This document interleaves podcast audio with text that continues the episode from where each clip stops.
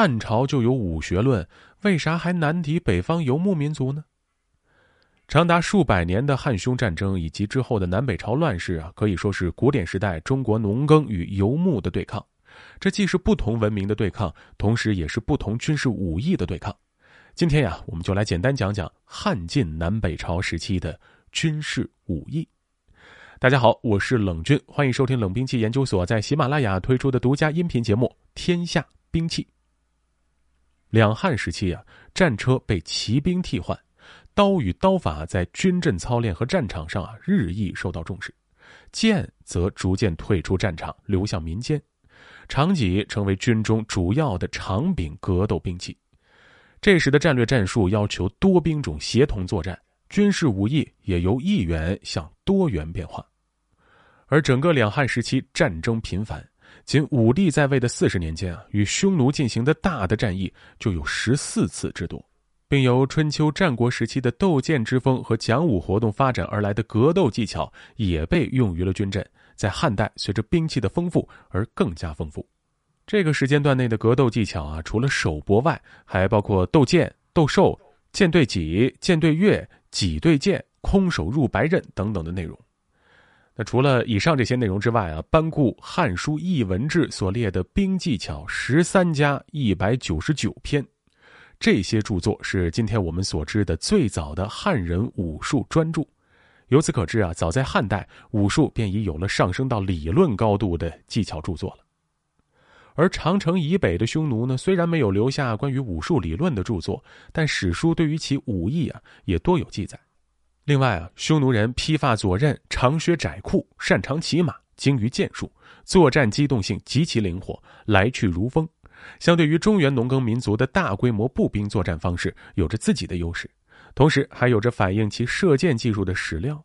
这些都足以说明其具备娴熟的马上技艺。从乐习骑射训练左右之时，鸣笛所射之鸟兽善马可知。默读箭法精准，能够给予左右部众精准的目标定位。这一事件成为默读登上匈奴民族历史舞台的开端，也映射了其弓马娴熟、射术精湛的勇武能力。到了两晋南北朝，这个时代是中国历史上一个十分重要的时期，在这个时期内，完成了中国历史上第一次大规模的民族融合。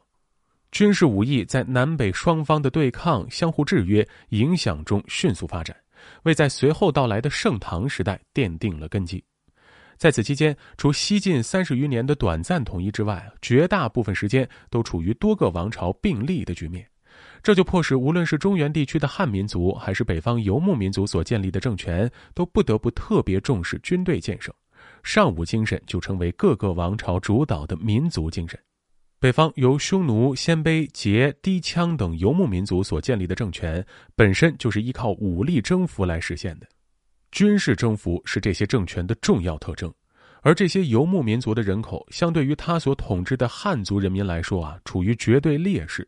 为了实现少数人群对多数人群的统治，这些政权啊，只能依靠提高本民族的军事实力这一个途径。尚武就成为这些政权实现统治的重要手段了。其中，骑兵在北方政权当时的军阵武术训练中啊，依然占据重要地位。骑兵的训练与日常生活紧密结合，并形成定式，甚至把骑兵训练的复杂项目融入进生活，使他们在生活中逐渐了解马的各种习性和功能，并能够自如地在马上做各种骑射动作，为他们在战场上动作的协调流畅打下基础。尤其是狩猎，也成为了骑兵训练的常态机制之一。通过复杂地形中围捕野兽的训练，既能够检验骑兵日常的训练效果，也能够在实践中摸索战斗经验，从而提升骑兵的技战术水平。这一整套骑兵训练机制，能够让骑兵与马融为一体，真正做到马为人用，人马合一。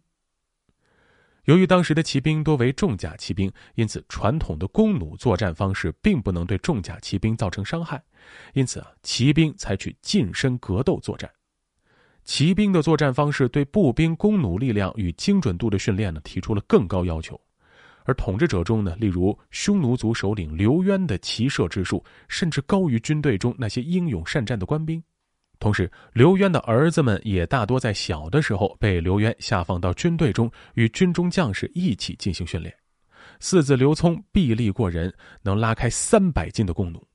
养子刘耀更是有匈奴第一神射手之称。与北方政权相比，南方政权也有自己的特色。由于长期的军事训练习惯与自然地理因素，南方政权的军事武艺训练多集中于水战技巧和陆地军阵作战技巧。总体来说，南北朝时期由于各地风俗习惯的差异，南北双方对于训练的发展也呈现出不平衡特点。北朝相对南朝更加强盛，